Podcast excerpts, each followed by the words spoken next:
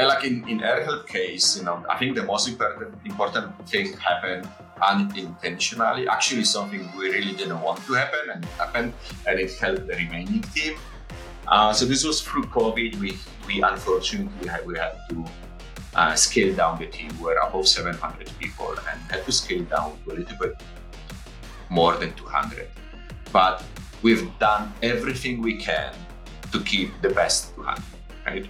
Um, so through through you know one-to-one discussions, uh, talks, uh, vision preaching, uh, you know that, that there is a light uh, behind COVID, that will be bigger, better, and you know um, the team that remains will help help us reshape and help to the, a better company.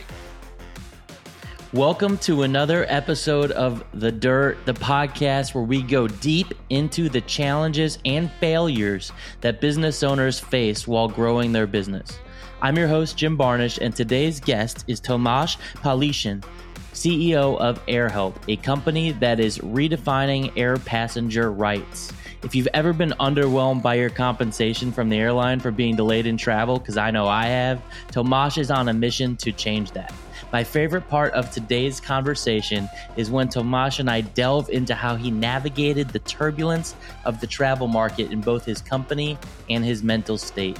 Before we buckle up and take off, a big thank you to our sponsor, Orchid Black, and an even bigger thank you to you listeners. If the insights shared here resonate with you or you think someone can benefit from the content, please share this episode. All right, Tomasz, let's dig right in. Who is Tomasz and what is AirHelp? Uh, hi, Jim. Thank you for having me. Um, so, yeah, I'm a, I'm a guy living in Barcelona trying to manage this uh, AirHelp um, as a company and uh, 350 people uh, that work for us. Um, and AirHelp is currently the leading legal tech uh, company helping travelers around the world claiming their um, rights in form of compensation, refunds, or travel insurance. So in case of any disruption, uh, we are there to help um, anyone there uh, across the world. Uh, we we try to help our clients in 18 languages uh, in 24/7, and through uh, through our you know I would say quite good customer service. Um, we're currently number one, helping people from you know 220 countries. Um, way over a million a year people come to us ask for a different kind of support and is that is that pretty well spaced throughout i know there's a lot of different regulations and a lot of things happening in the industry um, especially in the us uh, which is where i'm based but you know is it is it all around the world pretty evenly distributed or are there certain areas that are uh, hotter than others Oh yeah, it's a good, it's a good question. Uh, so actually, we are a U.S. company, right? We are a, we are Inc. from Delaware, so we are one of the alumni of uh, Y Combinator. And uh, but very quickly we've realized it was way before me in the company. Very quickly we've realized the real business is in Europe. So we centered our operations around Europe, where um, there is quite good uh, air passenger ride regulation that you know that supports tra- supports travelers traveling within or outside or to Europe. Um, US, uh, as you may know very well, uh, is a little bit behind with the customer rights. Uh, so, but we do also work in US quite a lot, trying to help clients, you know, to reach um, airlines and to kind of talk talk with them around goodwill compensation and some, you know, usually it's around vouchers and points. But outside Europe, we also work quite successfully in UK. Uh, that is part of Europe, but not EU. Uh, hmm. They have a separate regulation. We also work in Turkey. Uh, we've recently started to work in Canada. They introduced their own regulation. Uh, we have quite good uh, business and lots of clients in Brazil, and now also more and more clients in uh, Asia, traveling mostly Middle East, but also from from Southeast Asia. So, so you mentioned the initial focus focus was in the U.S., and you see a lot of companies that are trying to you know, get some market entry into the US that might be based somewhere else, but not a whole lot that realize that there's no market for them in the US. What what was was that that was all before your time? It was all before my time. I think I think the feeling was that um, uh, Europe might be stronger from the very beginning, right? I, I don't think uh, folks were uh, that naive thinking US will be the only market. But you know, uh, setting up company US where also the you know venture capital is the strongest and uh, opportunity to grow and succeed is strongest. You know, there's always a hope that you can first build in US because of the scale of the market and then move on outside. Well, our journey was a little bit different, right? We, yeah. we first started in Europe. Uh, what is absolutely normal. Um, uh, also, the founders were Europeans; they were from Denmark, so you know it also helped, of course, to kind of uh, put the uh, market criteria first and and and start operations out of here. Mm. And now, ironically, we are thinking, you know, where we should we open office in US and how quickly we should grow, right? So uh, after 10 years, you know, we, we, we did, you know, the circle goes back pretty much. Well, because there's there's some there's some interesting things happening in the U.S. around air travel and where you guys play. So, talk to me a little bit about what that is and and why the timing is kind of now to start thinking about the U.S. Uh, exactly, exactly, and we are very hopeful of it. Right, there are two things happening in um, within AirHelp and um, and and as a part of what what's there for U.S. travelers. So one, there is extensive discussions going on within um, within the government and you know within DOT with uh, FAA reauthorization, and we are very helpful to see, hopeful to see um, new regulations um, drafts um, popping up, uh, whether it's Congress or the House, um, and and and the proposals are quite similar to what we see in Europe. So means travelers we get some some side of protection. We don't know how far it will reach. Of course, this is very early talks. But if everything is okay, this year we should see something happening. And this is not only about, you know, family seat allocation, you know, and the tarmac delays or overbooking uh, mm. or faster refunds of tickets, but also around, you know, compensation for your time lost. So imagine uh, you are going on your once a year holiday in your one week of holidays, what you have, you know, family of five, you know, have three small kids and and you really want to go for these holidays because you promised it to your family and then you show up the day but then you know there is no plane because it got cancelled and the next one goes in two days uh, and you know uh, and in Europe we have it covered, right? In Europe we have a compensation model saying, you know, okay, if there is disruption like this, of course airline has to take care of you. Uh, the ticket refund is fully optional by, you know, also rescheduling to the nearest flight, and it doesn't have to be the same airline. It can be next next flight to the destination. But there's also compensation saying, okay, you know, you lost your hours or potentially days. And here is, you know, in Europe is up to 600 euro compensation. and something similar, if it plays in US, would be very good news for travelers for lost time. Because going, going on holidays actually is not so critical. It is, but it's comparing to coming back from holidays and then you see, you know, flight is canceled and you miss days at work, kids miss school, you know, all what you can imagine. Uh, you have to stay, and you, you have just you've just checked out from your hotel. You gave back your rental car. What do you do? go back right. to the rental car. You know, go back to the hotel. You know, call the employer. All of those things. Uh, so this is where the compensation model um, plays a very important role, and in Europe has been very successful. So we hope it comes to US. You know, I, I'm interested about uh, particularly discount airlines, which I know is kind of bigger. It's bigger here in the U.S. than it is elsewhere. But I'm just going to take a for instance. So like Ryanair, I've probably flown 30 times uh, in in Europe.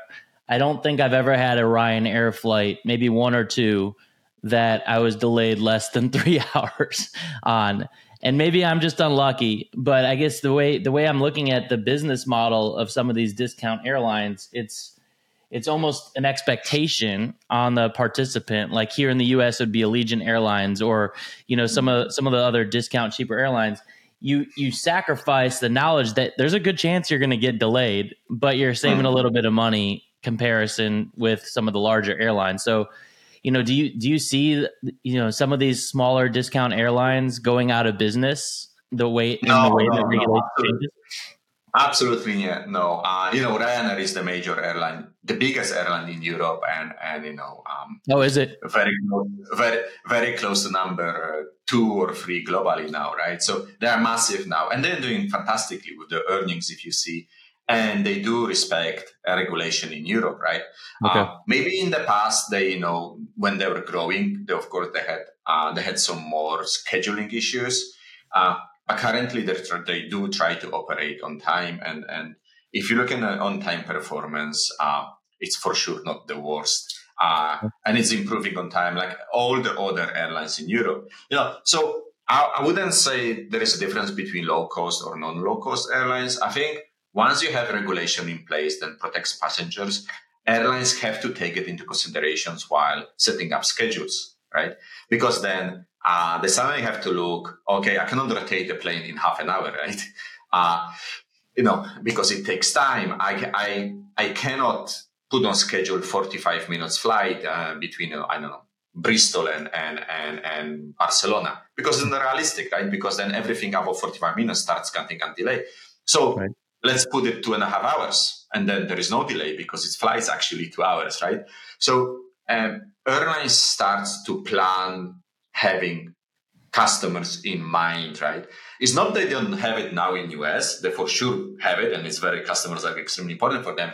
But you know there are different departments scheduling the planes you know apartment uh, making sure the planes are being rotated as you know as often as possible because you know the plane earns money only if it flies, right? So there are some temptations, but once you have a regulation, there is rules of the games, and I think the most important thing is to keep up with the promise, right? If you the role of the airline is to bring you safely and on time from on A to B. Yeah. And this is what you have to deliver on, right? And it doesn't matter it's low cost or not low cost, or the ticket was 40 euros or 100 euros, right? Your promise is to deliver people, right? Uh, everything else, ticket prices, market forces. Uh, and, you know, honestly, in Europe, you don't really see ticket prices for 40 euros anymore, right? Everything went yeah. up so massively that you can compare the prices of low cost and no low cost airlines today. Yeah, no, that's that that's interesting. I I imagine the customer experience becomes uh, even more important as the regulation starts to shift. So I look forward to that happening in the U.S. Um, just just as a for instance, I had two big delays over the last month that I tried to put into AirHelp. One on Southwest, one on Delta, and I feel like if I was in Europe, it would have gone through, right? But because of probably the lack of regulation here in some cases, that's probably why a lot of the U.S. flights will get declined if you go to AirHelp. Is that is that is that the case? Yeah, yeah, yeah, yeah, yeah, yeah, for sure. Of course, I don't know details of your flights, but this would be probably the case. Yeah, yeah co- common compared to compared to the Europe. Uh, uh, interesting, yeah. very interesting. So, you know, as as um as travel continues to recover from COVID 19 impact, um, you know, just in general, we went through the last few years. What what other opportunities do you see for uh, companies like AirHelp? So the travel recovery is, um, is I think, faster than anyone thought, right? Of course, yeah. today it's very easy to say for everyone. Yeah, of course, I knew that, right? Uh, course, yeah. I know when we were when when two years ago we were sitting down and we saw the projection projections by IATA and Eurocontrol put forward. Everyone was like, "Is it is it really possible to recover so quick?" Um, and you could also see that you could see uh, within the airline performance in 2022 that not everyone was really ready for for uh, uh, for what uh, the data was showing. Um, and yes, it recovered very quickly, and um, and I and the travel sector as a business sector, of course, is recovering very nicely, uh, including including AirHelp. And there is few things that happened for us, right? One, um, during COVID, when you know our revenues dropped to zero, we had the opportunity to look our product portfolio and kind of rethink it and prepare for the future. Yeah. Uh, uh, we we weren't the ones who thought COVID will finish in a month, but we also weren't the ones who will say it will last for two years, right? We thought, okay, a few months it will last, and this is too serious for a week or two. Uh, so, so know, we took quite drastic actions very quickly. Uh, and and one of the initiatives we did, we also looked at our products and what should develop. And and we thought one of the things we really have to bet on is also travel insurance and insurtech. Um, and this is what we try to um, execute as good as we could. Uh, and now we see really this this going very very nicely across the globe. and for companies like ours, this product diversification really worked, and and travel is such a massive ecosystem that you actually notice when it stops, right? so when everything stopped, you notice how big it is, right? You know, and and then when it restarted slowly, you, you could see the small fruits by you know by revenue streams popping up here and there, and and we as AirHelp, we are hitting revenue records on all the angles today, uh, but only because we we we tried to be prepared as much as we could for the restart of the business and prepare you know revenue streams by product diversification and also geographical diversification right? So during covid we open you know uh, we grew our offices. We opened offices in spain. We, we've opened offices in, in, in, in, in brazil right to grow. You know all of we started asia and it was all in the middle of covid when nothing was happening right but this was all kind of putting seeds uh, yeah. when everything is calm and nothing is happening and then when it boomed kind of it, exploded all across. And, and I can only imagine it's for the whole travel ecosystem. So all the travel companies we talk to around, they see this massive demand on all the angles. You mentioned product diversification. So is was this an effort in in you know slowing down as a business, understanding, you know, trying to understand where the world was headed and then having several products that you guys rolled out? Well, it was it was actually out of fear, right? Uh, uh, so before COVID, we were, you know, one horse pony. We had this one product, you know, European claim compensation, right? And and when everything stopped in the middle of March, you know, this one horse stopped, right? And then we said, okay. Mm. So yeah. so then we go very quickly we decided, okay, this cannot happen again, right? But because of the nature where we are, you know, legal tech, travel tech, we say, okay, we cannot go completely out of what we know and, you know, uh, where our talent is. Uh, let's focus on more travel products, uh, you know, legal tech and insure tech. And we've tested quite a few things, you know, we've tested many things or looked on hundreds of ideas. Um, but through all of those ideas, you know, we, we identified quickly that uh, we have to do one on product diversification. So what we offer to clients and not only claim compensation, but very quickly we realize it has to include like also insurance and then what kind of insurance has to be because we are technology company by heart and this is what we do. Uh, we've decided it has to be parametric insurance. So no bureaucracy, no papers. We tell client he is uh, eligible for compensation. Not he tells us, listen, you know, it's not like a classic car insurance where you know you have incident and then you have to call someone or text and mm-hmm. to let them know. Actually, no, we know all the flight data, so we know something happens, right? We don't need client coming to us. So we wanted this kind of insurance systems. Uh, so this is what we developed, and it went very nicely. And so and so the parametric insurance. So this is the first first thing, diversify products. And the second thing we've done was look at the geography and see we cannot rely on Europe neither uh, so we have to diversify. You, you know, we have to try more in US, uh, massive market, lots of people. Uh, we have to try more Canada. We have to look at what's happening in Turkey with their new regulation that was back then was just you know shaping, uh, and we've done that. We went to Brazil saying, okay, Brazil, massive travel, especially domestic market. There must be something for us. And luckily we were right. Hmm. And then Asia as a massive hub we started to partner with big Asian companies uh, to help their travelers in their customer service. You know, so we diversified our offerings, but also geographic expansion uh, in the same time. And it all happened within, you know, 12, 18 months. So it was really hard work. And of course, what you see now, it's only an effect of maybe 100 failed ideas, right? Because, you know, only few survived and, you know, proved themselves. Uh, mm-hmm. But we really looked uh, around what can be good for us as a business and what what can we pull out with our resources uh, because we couldn't go in the middle of COVID. We couldn't go to any of the VC fund or PE fund saying, "Oh, we need more money," uh, right. because no one would look at travel. And so everything what we've done had been done with what we had, and we didn't have much. So what what are what were some of the failures uh, of the products that you guys had to shut down, and and why did you have to shut them down? Well, we try one one of the things we try, for example, re- refund for the re- refund for COVID COVID cancelled flights.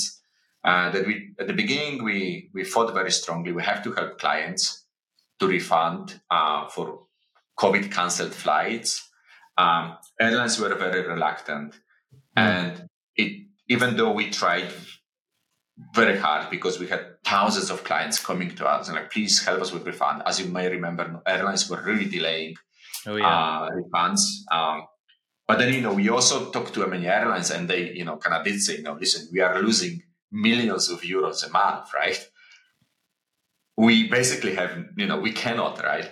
And of course, you might go into the whole reasons what happened with the airline earnings right, uh, before COVID, but but it was the reality. The airlines are not going to do it quick without government push on them uh, or bailout or different mechanism in different countries. Uh, so in the end, we've realized that everything what we've, we've been doing was uh, was pretty much ping pong with airlines without the real effect. So in the end, we we couldn't really help our clients, and we've been massively frustrated with trying to negotiate it with airlines, right? Um, mm-hmm. So we had to say, okay, uh, sorry, this is not something we can do uh, because it, there is no, we don't see any effect. So we kind of stick to other products. But there was many products, you know, there was, we were preparing one, the whole product line around tax refund for international clients. As you know, when you travel to Europe, you can refund your VAT, uh, value added tax. Uh, so this was one of the initiatives. Uh, and that uh, in the end, we thought, all of these receipts and expenses um, it's quite of manual work around it and you know it doesn't fit to our technology first approach where we want to automate as much and use humans actually only to deal with direct clients to help them to understand the issue but the back processes we want to have automated so this does didn't fit our you know our way of doing business and and then we tried different compensation models uh, you can say in countries where the law exists but it's not enforceable. Uh, it didn't prove it can we can help clients with it, so we also dropped it. But there were hundreds of ideas, um, and uh, some some went to further tests, some went through MVP and dropped. Uh, but I think this is a part of the part of the experience as well. Yeah, you gotta you gotta have some failures in there, otherwise you're doing something wrong. So when when you guys when you guys look into the future, um, and you know, obviously there's some really interesting things going on around, um, you know, around travel right now. Two that come to mind for me are, you know, the kind of the rise of digital nomadism of people living, you know, wherever they want, whenever they want, which which is kind of in tandem with, you know, remote work culture, right? Um, when you look at these business trends. Um, you know how, how do how do you how do you think that affects AirHelp's growth and and strategy? If you're asking me about our experience in in this new concept, it's been a difficult journey for us because um, when when the COVID started, of course, we had to close our offices and you know move all remote, and and me personally, being completely against working from home. I never believed in it, right? I, I, you know, I'm, I'm, you know, I'm of a culture. You have to be in office. You need to have a mentor. You need to sit close to your boss um, and the mentor. Sometimes the same, uh, and your colleagues. You know, and you have to constantly brainstorm. You have to constantly exchange ideas. You have to constantly adjust and correct yourself in order to grow. And this is probably still very valid, right? But I didn't think I didn't think you can be efficient and effective out of it, right? out of this kind of office zone, mm. um, and and especially you know from the culture of Japanese culture. When my first jobs were in Toyota in Japan, right? When you you know this you know go and see and test and try and get dirty, right? And this is what was so deeply in my in my brain but but luckily being you know beyond technology company we, we have set up different kind of monitors and and screens on the, on the efficiency of the systems and how people are working and how the claims are you know uh, or insurances going through the system are they going slower faster quicker are they resolved with success and we've re- we realized through through COVID that actually our efficiency per employee, that metric I don't really like, but it is what it is. Uh, so uh, throughput per employee is growing, right? And this comes from different angles. One, people are more focused, less meetings, right? Uh, no travel. So of course they have more time because they don't have to go for coffee, then go to printer, you know, they don't do many things. So they have more time to actually sit and focus on their core job. Mm-hmm. But it also comes from from uh, from us being we have to help people now. Actually, we really have to help them because they are stuck at home. So we've invested in them even more in automations, right? We've invested more in tools that help people perform their job better because we had to do it, right? there was no other choice. And, and this proved me that actually this can work. So now AirHelp, everyone works on hybrid mode. So we have people who comes to office five days a week, like myself, because they want to. But you are absolutely fine to come one day a week. And we also have a number of people who come only when there is important meeting. And meeting being, you know, workshop or brainstorming session, right?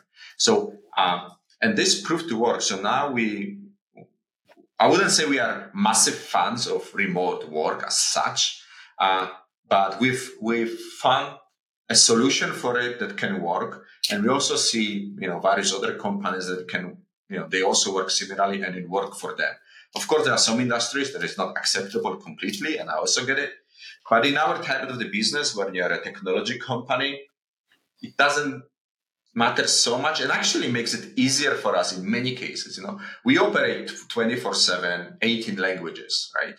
So it's easier for us to have people, you know, living in Brazil or in US covering different time zones mm-hmm. and and speak or speaking the languages there within their, their own time zone, right?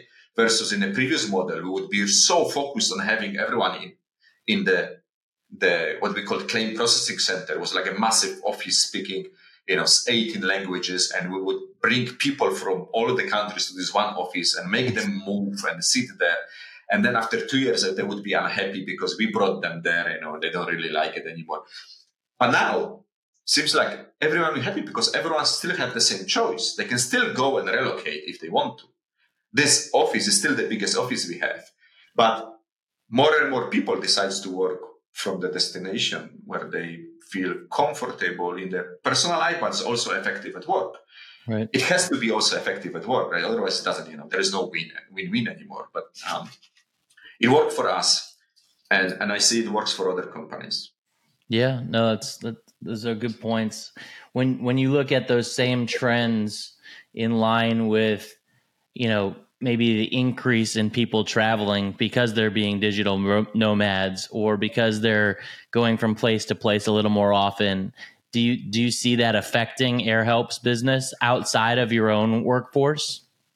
Um, we we see a little bit we see a little bit but it's not massive force right? Remote work is not dominant type of work you know majority of the businesses has to stay put you know uh, you know, warehouse employees, you know, road construction, uh, and you know, retail. It has to stay. So actually, the business that can work remote is probably around 10 to 15 percent of the workforce.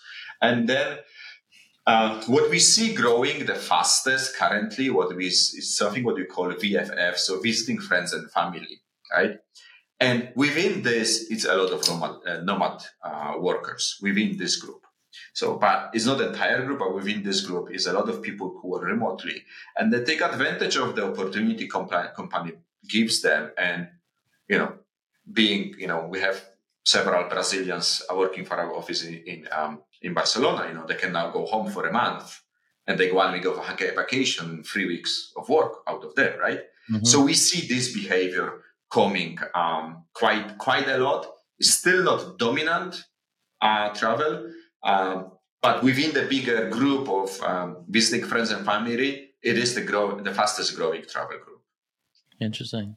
You, mentioned a little bit about um, your own evolution in thinking about remote work and you know being against it completely, right? And then eventually evolving in your own you know your own perspective.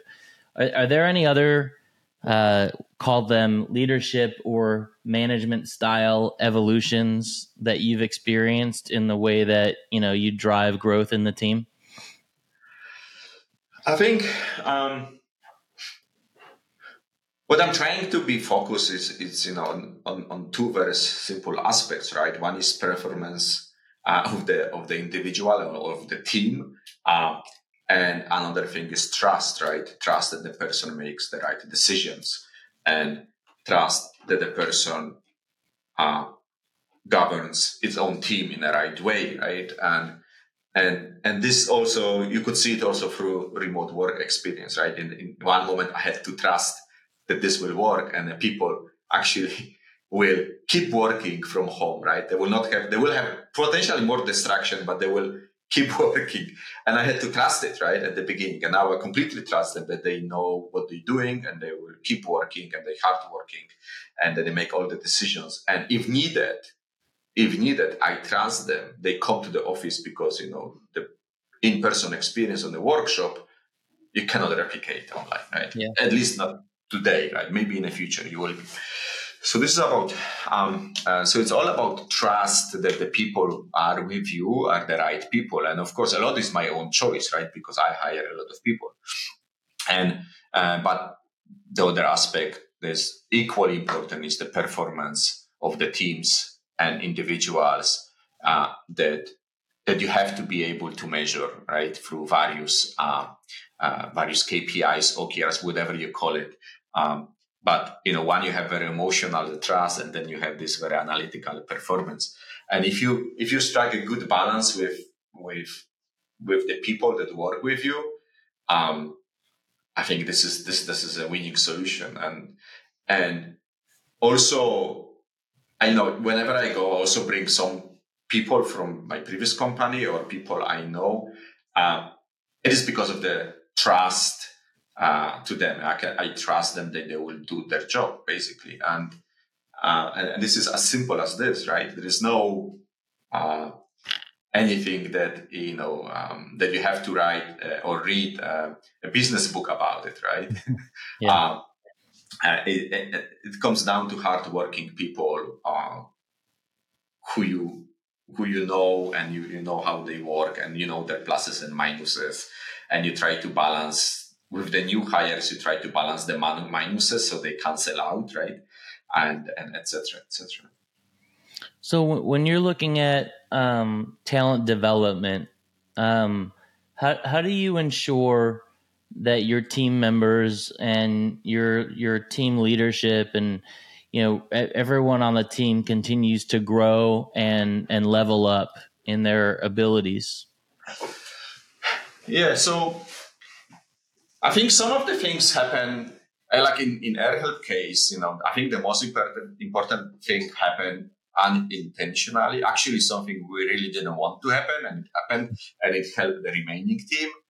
Uh, so this was through COVID. We we unfortunately had, we had to uh, scale down the team. We were above 700 people, and we had to scale down to a little bit more than 200. But we've done everything we can to keep the best 200, right?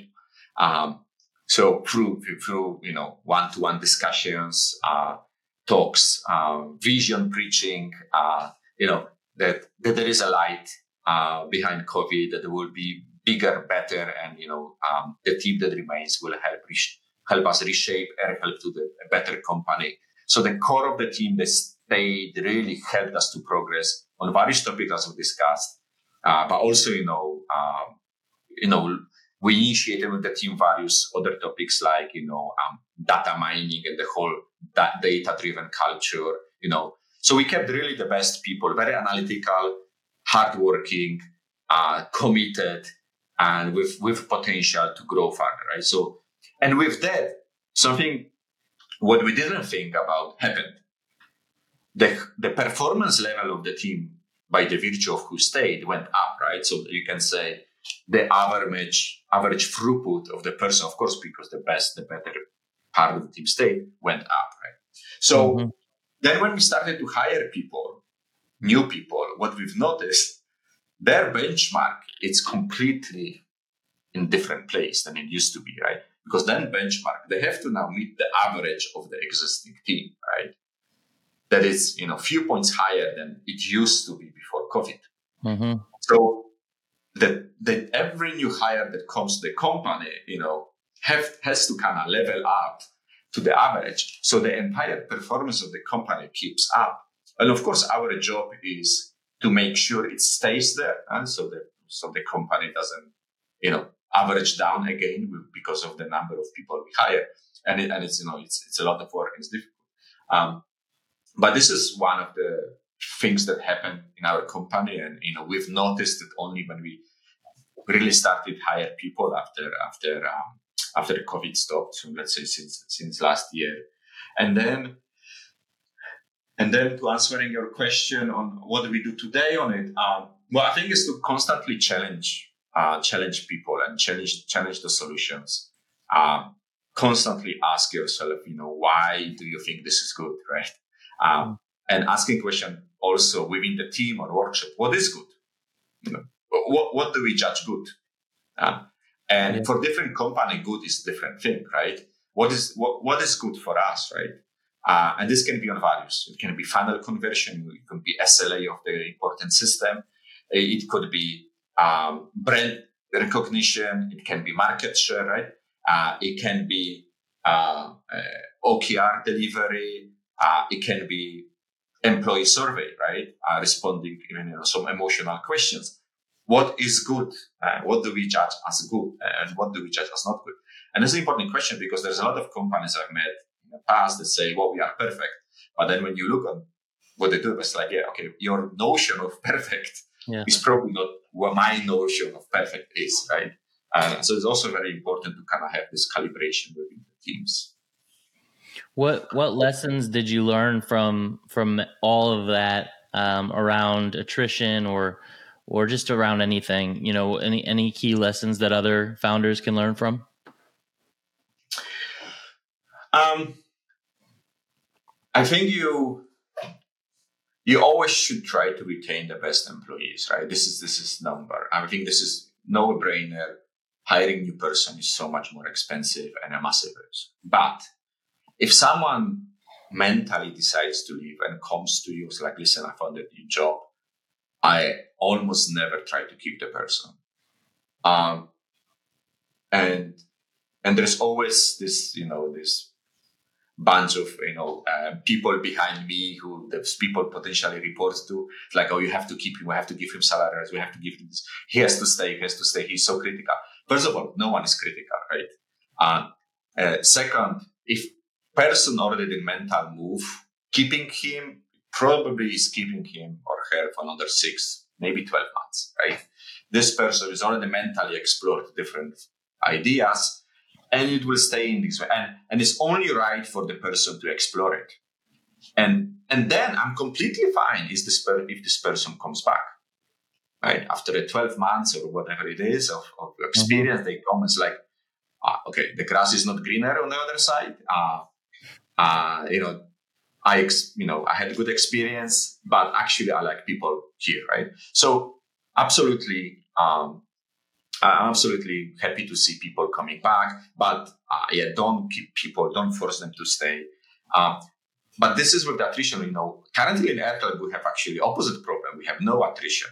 So, so now we are battling this, what to do, right? Because uh, you can manage, like, of course, for the year, probably, maybe two. But then you have to think how to bring fresh blood to the teams, right? So, how to, so there is, of course, many options. One option is to uh, start mixing people, start mixing people between teams, right? So this, you know, cross divisional movements uh, between people. Um, maybe looking back on the performance and saying, okay, maybe the bar became too low but even though we know it's already high because of our experience, uh, and so we should probably rethink something about this. Uh, or should we force new recruitments to just for the flesh blood kind of thing and new ideas? And so we have now the separate um, uh, another problem and the, the, lack of lack of attrition. So, um, but with very very high attrition for us, it was a devastating. Uh, if if I remember COVID right, for I had probably several calls a day trying to explain people, then you know why we have to go separate ways. And it's probably one of the worst experiences in my life. Yeah. Um, because in a lot of times there were, you know, people who had given their heart for the company and, and years of service. And and but you know, we were facing bankruptcy very quick if we don't do anything, right? So we had to protect what we could. Uh, and every day, almost every day, uh, we've been I've been counting people. It's like how many more I have to uh, I have to have. I know those calls with, and and it was devastating calls, right?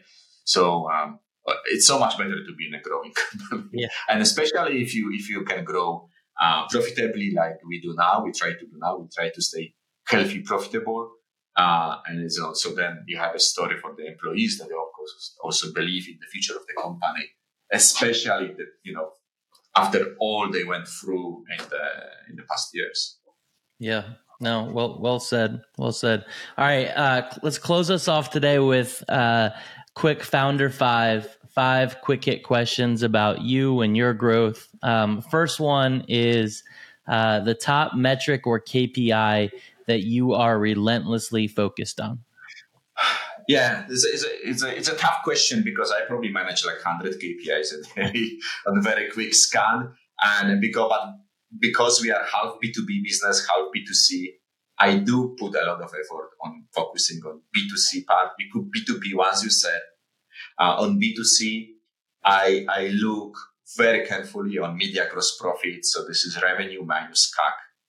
Uh, so it's the trends are always stable, ideally up uh, but for sure not losing money on B2C front. Uh, awesome. All right. Uh, top tip for growth stage founders like yourself. I think a cliche, but the team is everything.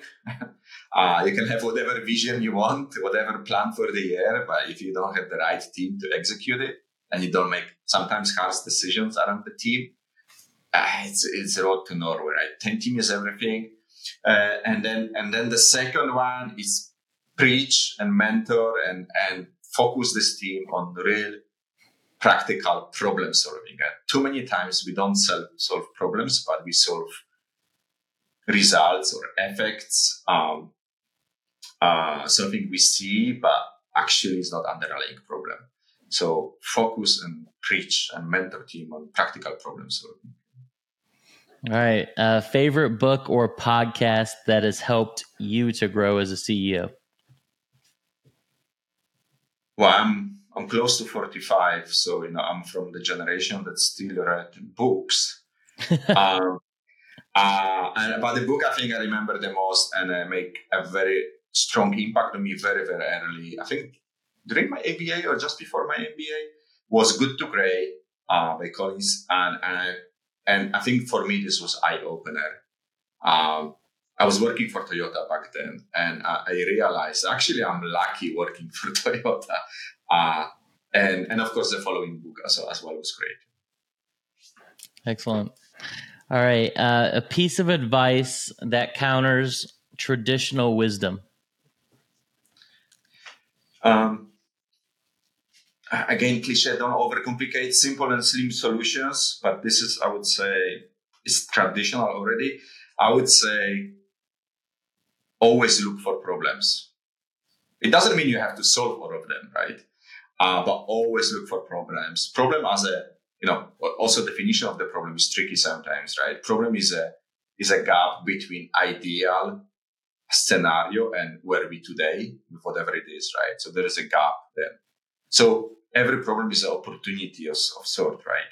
So look for problems because you know then you look then you will see all the opportunities. Then of course yeah. you prioritize with the team what to buy, but look for problems. That's great. All right, what is going to be the title of your autobiography? Probably I would say a Family Guy, but non non cartoon edition. So not, uh, not Peter uh, Griffin. No, no, no, no. Uh, I, I, don't think my autobiography, I would like it to be about my work. Uh, I think it's, uh, there is much more hopefully to be said later on. Uh, and uh, I would, I would like that a lot of this is around my family. Excellent, excellent. Well, you've given uh, a ton to our listeners today, Tomasz. So, time for a little bit of self promotion. How can how can those listening help you out? Um, no, thank you, thank you very much for for having me. It was it was a great pleasure. Um, I'm a, I'm becoming a big fan of, of your podcast, and mm-hmm. and if you're out there listening, if you need any help, um, you know, please reach out. Uh, we are here to help um, as well, and um, um, doing great job, Jim. Thank you very much. Hey, thanks for coming on. And uh, to those of you out there, thank you for listening to The Dirt. Tomasz's story is a wonderful one and um, a lot of good lessons learned today. So thanks for joining us, Tomasz. Thank you. Thank you for coming. If you loved today's episode of The Dirt, make sure you rate it on your favorite platform. And if you really liked us, go ahead and leave us an honest review. Thanks again for tuning in to The Dirt.